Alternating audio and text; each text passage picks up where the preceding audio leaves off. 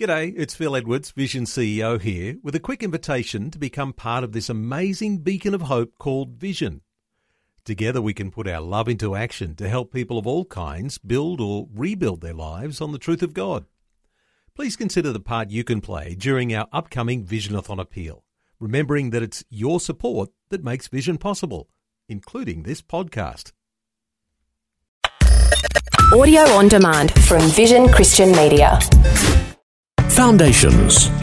And so with Darash, we're kind of looking at an allegorical, although practical application for us to understand, um, particularly in ethical, moral matters. We're sinful people.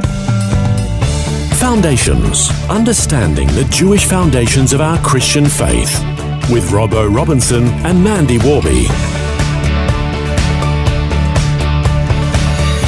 Over the last two programs, we've looked at two levels of Jewish interpretation of the Bible the plain, obvious, surface level meaning, and also at the hints that there's deeper understanding and meaning as well. But only if the deeper meanings confirm and protect the original meaning. In this program, we're going to look at the next level of interpretation, which is the use of allegories and homiletics within the interpretation. We talk about how deep and rich the scripture is and how, you know, if you start digging, you find so much gold. You know, there is so much treasure when you dig into the scripture. And sometimes we think we've found something, but if it actually undermines the plain meaning of the text, then we actually haven't found a treasure, we've found an error. Mm. We've come up with an error of our own imagining. But the, the four levels of interpretation come under an acronym, a Hebrew word called pardes, which is made up of the letters PRDS in English, that is.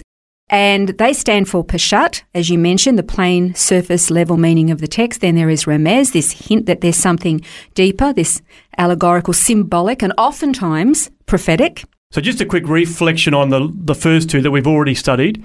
Peshat, which is the most important and obvious level of understanding yeah. the Bible. It means learning and studying what it says by keeping the text in context. The historical cultural setting is vital, as well as the social setting that the writers were living in. Then, of course, the next level is remez, which means that there's a deeper or symbolic meaning to the text as well. The deeper meaning can often be seen in future prophetic fulfillments, mm-hmm. which we learned about last time. But again, whatever remez meaning is gained, it must never weaken or undermine the plain obvious meaning of the written text. It's very easy to do actually, but what the modern church tends to do is it's almost as if we're bored with Bible. Mm. We're a little bit bored with it and we want something a little more exciting, so we want to go looking for something that's not really there. And then we kind of say we've we've discovered something brand new.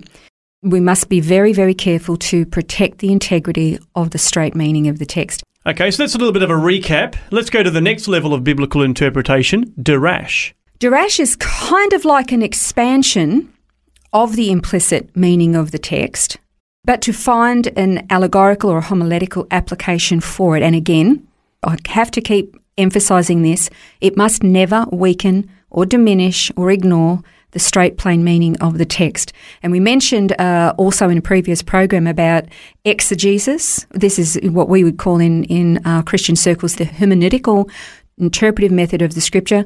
Exegesis was to unpack the scripture and draw out the meaning that's in there. Eisegesis is to actually push a bias or a presupposed meaning into the text from ourselves. And Narcigees is just, well, it's all about me.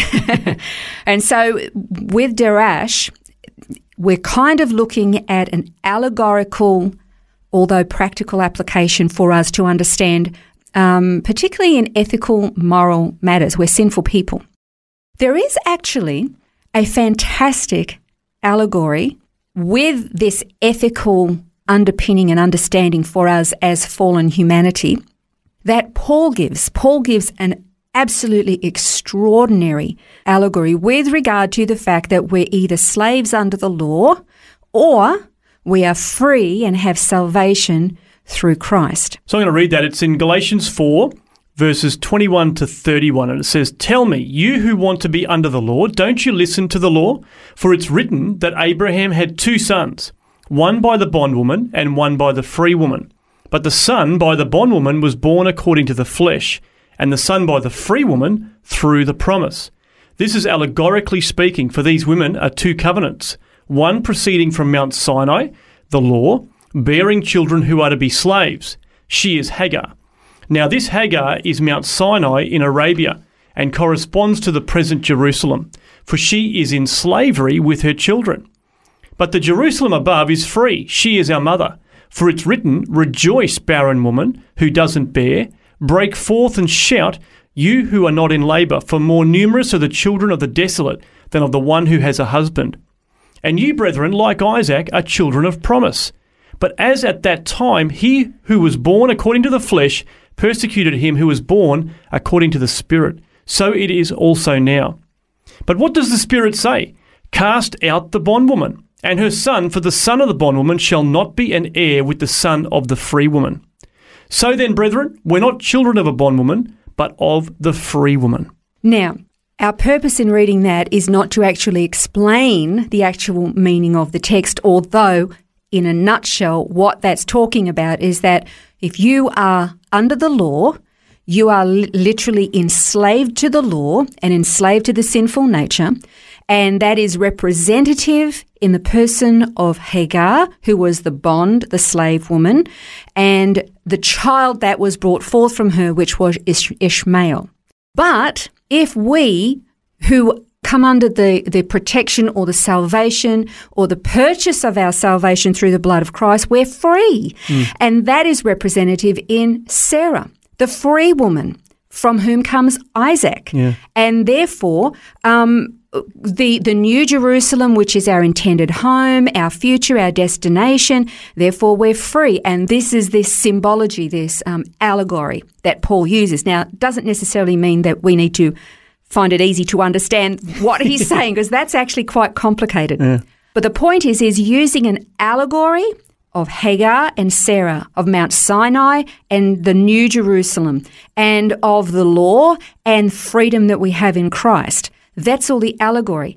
Does that allegory in any way diminish the truth that Hagar was a slave woman, Sarah was a free woman, Ishmael was born to the slave woman, Isaac was born to the free woman, that the law was given at Mount Sinai, that the New Jerusalem is our intended home of freedom and, and complete liberty? No, it doesn't diminish any of that at all. So, Peshat, the plain meaning of the text, is protected. So we're enforcing Peshat, but we're also seeing the richness and the depth in Darash in this particular passage. Exactly. But what Paul did there, he actually used scripture to provide the allegory for scripture, hmm. if you know what I mean. Like, you know how we've talked before about the Trinity, the, the doctrine of the Trinity? And I have my own allegory that I use to try to understand what is essentially a mysterious thing, and that is the Admiralty and the Navy, with mm-hmm. three admirals trying to save a, a renegade ship. Okay. That is not a biblical allegory. It is a human analogy and a human allegory to try to explain, to give at least a semblance of understanding hmm. to a biblical truth. So it, it may not be perfect, but it does it does the job, you might It say. It does, but it's human and it's flawed. But if I wanted to give a perfect picture of the Trinity, we actually already see one in Scripture, and that is where Jesus is the physical Son of God who is baptized. And when he is baptized, the Spirit in the form of a dove lands on him, and the voice of God actually comes from hmm. the heavens and declares that he is his Son, in whom he's well pleased. That's Scripture interpreting what we see taught and seen throughout the rest of Scripture. Yeah. So while that was a physical event, we can we can see this this imagery, if you know what I mean. So Yeah. the, the the important thing about Dirash is that if we're going to use analogies, it must be biblical analogies so that we can understand the Bible, not just using our own analogies to push some kind of a meaning that we think is there into the scripture. Well, on the next program, we're going to wrap up this series looking at Pardes, and we're going to uh, look at the last of these biblical interpretation methods, the most controversial and possibly even the most dangerous next time on Foundations. This has been Foundations, a look at the Jewish foundations of our Christian faith. For study notes, resources, and more, see vision.org.au slash foundations. Thanks for taking time to listen to this audio on demand from Vision Christian Media. To find out more about us, go to vision.org.au.